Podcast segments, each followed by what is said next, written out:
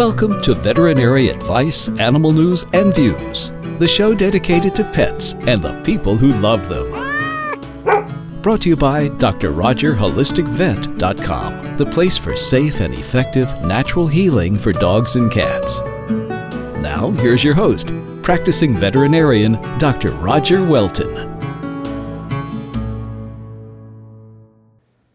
Good evening, ladies and gentlemen, and welcome to Veterinary Advice Animal News and Views. I'm your host, practicing veterinarian Roger Welton.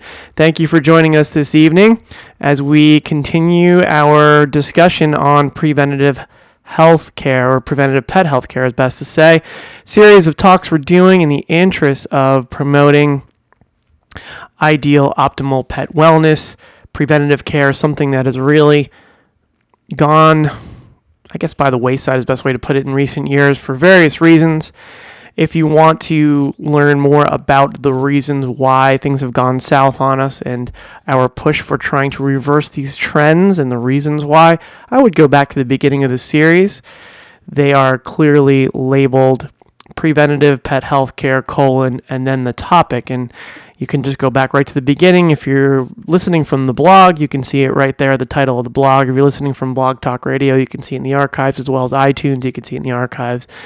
I don't want to backtrack too much in the interest of not taking up too much of your time and moving things along here, but tonight we are talking about canine infectious hepatitis and, and for you cat lovers out there no don't worry we're getting we're going to get to the felines there are more aspects to the canine wellness visit. It's not that the felines are not important and not equally as important. In fact, they're more important in terms of us seeing less cats in the office for well care and the general trend down of people becoming cat owners increasingly more commonly than dog owners, yet we see a lot less cats for well visits. So clearly something's really not connecting there. So cat lovers, be patient we will, we will get to you once we get to the canine series. But tonight we're talking about canine infectious hepatitis. It's one of the core diseases we vaccinate for, and we're going to discuss exactly what the disease is, what it entails, how do you treat it, what's the prognosis. We're not really focusing as much on the disease as the implications of it, why it's important to prevent it, and how we prevent it. Before we get into that, the there there is one comment. It wasn't sent in by email, but it was posted at one of my YouTube videos, which is interesting because I haven't done videos in quite some time.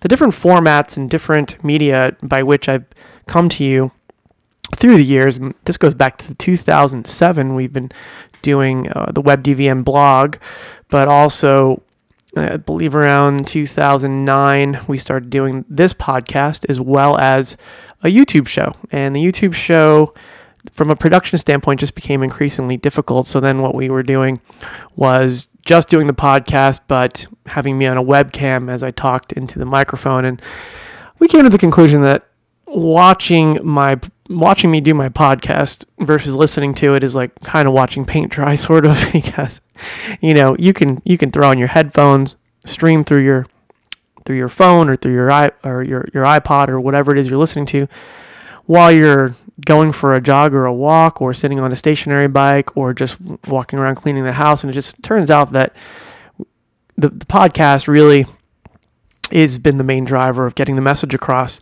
And of course, my writing at the blog, people can read that at their leisure as well. But with the with the videos, they were very effective and we got a lot, a lot of views on them. But just from a production standpoint, I just no longer had the time. At any rate, people, it's nice to see you're still watching them. This particular person who commented wasn't particularly thrilled with a particular video I did two years ago.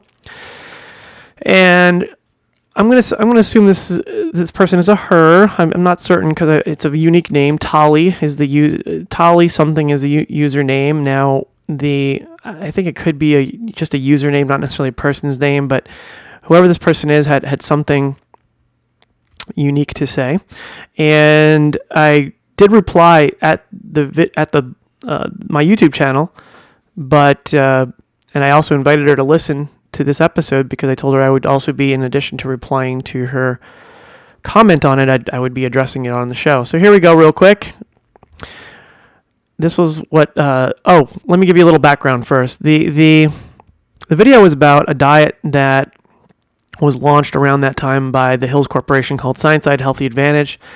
The diet was geared towards proactive prevent disease prevention nutrition. So so basically it's nutrition for dogs and cats taking into consideration the most the five most common diseases that dogs and cats suffer from respectively and fortifying the diet for prevention of these diseases. So, good example, dogs, one of the five things they commonly suffer from is cardiac disease. So, cardiac disease for from a preventive standpoint, the diet's fortified with L-carnitine, which is very cardiac healthy, vitamin A.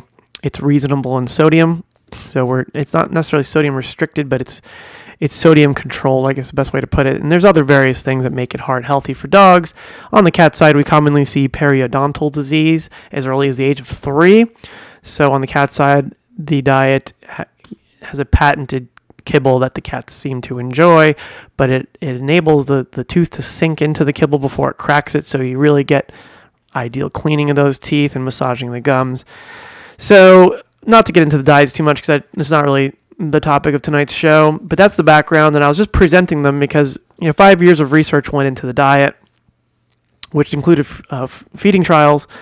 The data was presented to veterinarians comparing this diet to to other commercial diets and and um, here's what this person had to say about it the data was very good actually compared to other commercial diets this is what she wrote nutrition isn't a product nice advert for hills big pharma must be so proud while Juliette de Baïracli Levy would turn her grave Anyone who wants to learn about holistic nutrition, i.e., without any addictive additives for puppies to get hooked to, watch this. And she left a a video link cultureunplugged.com front slash play front slash 8638.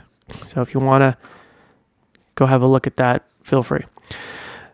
The video, this video has really upset me. I guess she's referring to my video. I have done many dog behavioral courses than everyone Ian Dunbar, John Rogerson have said how such quote unquote diets are not the answer. And here, capital, you say they are the only capital, all capitals, answer, i.e., scaring the public into buying a brand for the length of their dog's lives.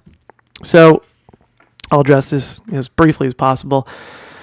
This is a person who's clearly appalled by me discussing this diet. And um, it's a little out of context because I think one of the things that, and I got to go back and watch the video at some point, but I'm fairly certain I didn't present it as the only option, but as a disease preventive option.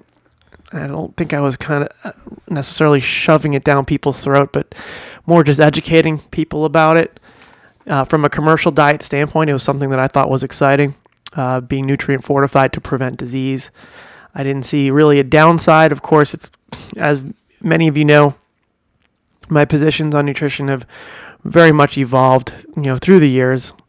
And um, people may call me disingenuous for that, but you know, when you're presented with certain facts and realities, if you don't adhere to them and, and be true to yourself and, and true to reality, you're really living more of a dogma than you are really having a, a legitimate stance on something. So, you know, ideally,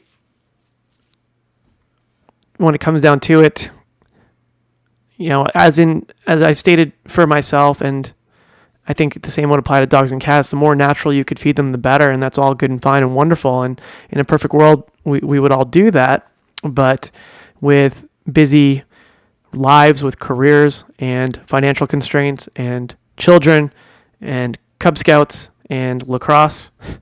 you know, I, I mentioned lacrosse because I coach lacrosse and it's a you know I, my son also does cub scouts and it's it, it's you know you have these busy lives but you have pets that you love and you want to do the best you can but you need some convenience you need some cost constraints and you want to get the best bang for your buck while having the time to do it so if you have the financial wherewithal to cook for your dog and then you know buy some pet multivitamins to round out the nutrition. You want to do the same for your cat because you know home cooked diets can be challenging to get the right balance of nutrients, especially for dogs. Or if you want to feed raw and you want to really look into the right way to do it, raw meat to purchase from the sources that you need to purchase it from to keep it safe can be very costly. And there's also, you should be fortifying it with other things to make sure that you're not feeding them just protein because there is some things outside of meat that dogs do need.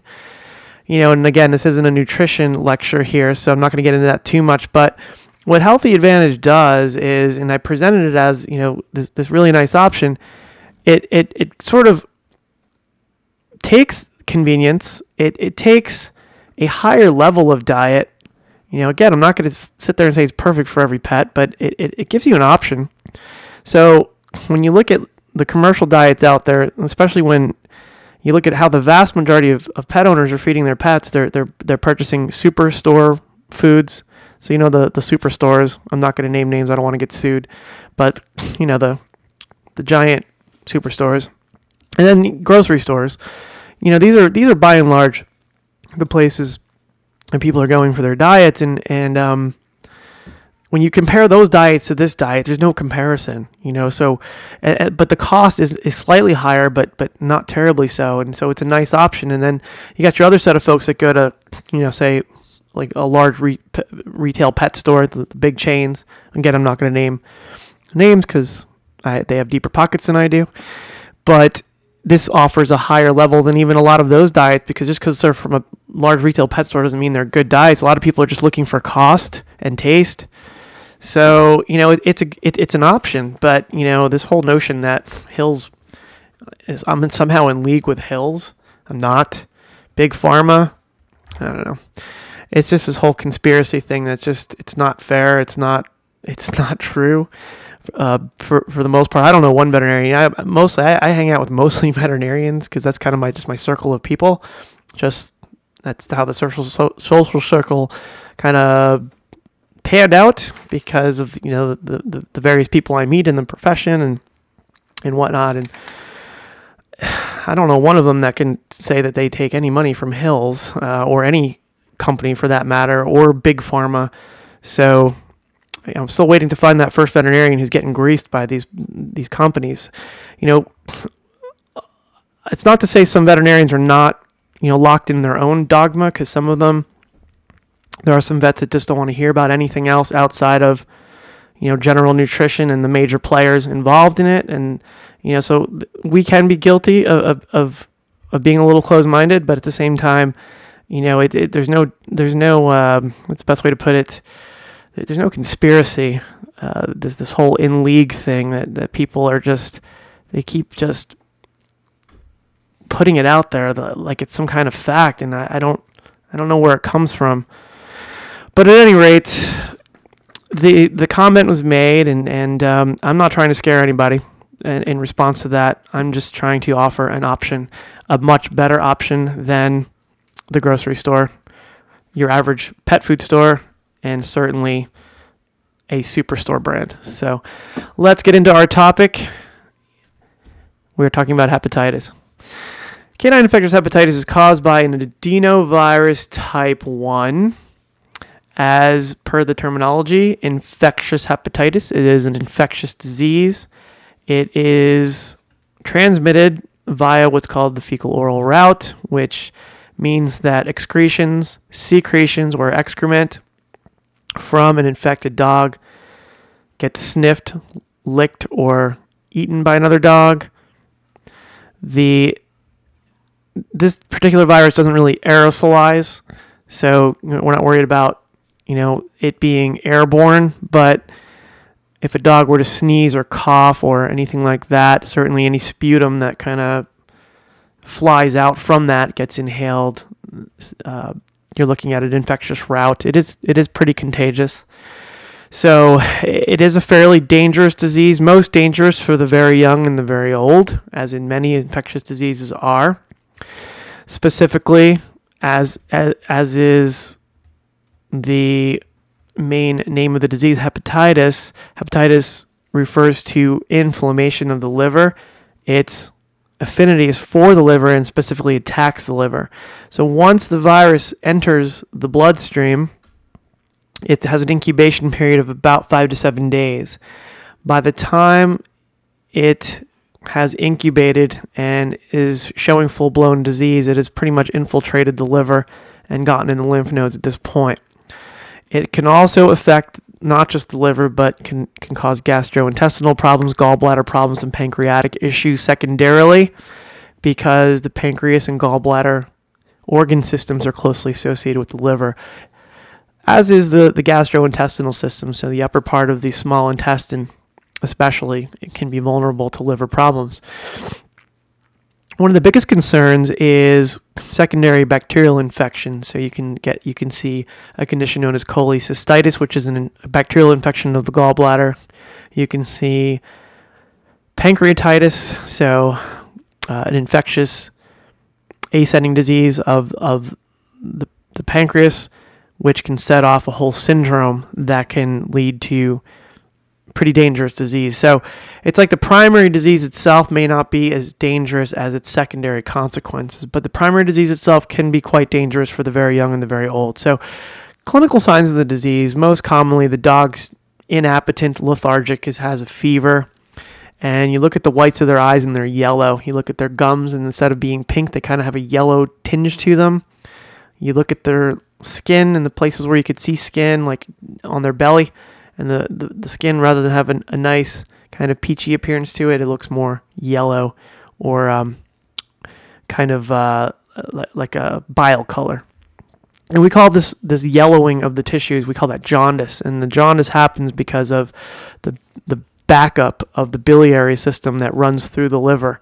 It gets choked off and backs up into systemic circulation. That in and of itself makes the dog sick. Now, the mortality rate, I will say, is is fairly low in older people or older people, older puppies and adult dogs. Let's say young to middle aged adult dogs. Where the mortality rate gets higher is when the younger the puppy or the older the dog. So we're talking like geriatric dogs or very young puppies. The mortality rate is higher because they're more sensitive, not just to the virus, but especially the secondary bacterial complications associated associated with the the virus. You know, secondary infections that can occur because of it. So, but we do see death occur with canine infectious hepatitis. So the good news is that it is very preventable. It comes in most commonly if a veterinarian is following American Animal Hospital Association immunization guidelines in conjunction with AVMA guidelines. We're looking at is a four in one vaccine called the DHPP. We covered distemper, that's the D. That was the last episode. Today's the H, hepatitis. This, so canine infectious hepatitis is part of that four in one vaccine. The protocol I follow is I like to give it the first time at age six weeks, then booster it again at nine, and then 12 weeks.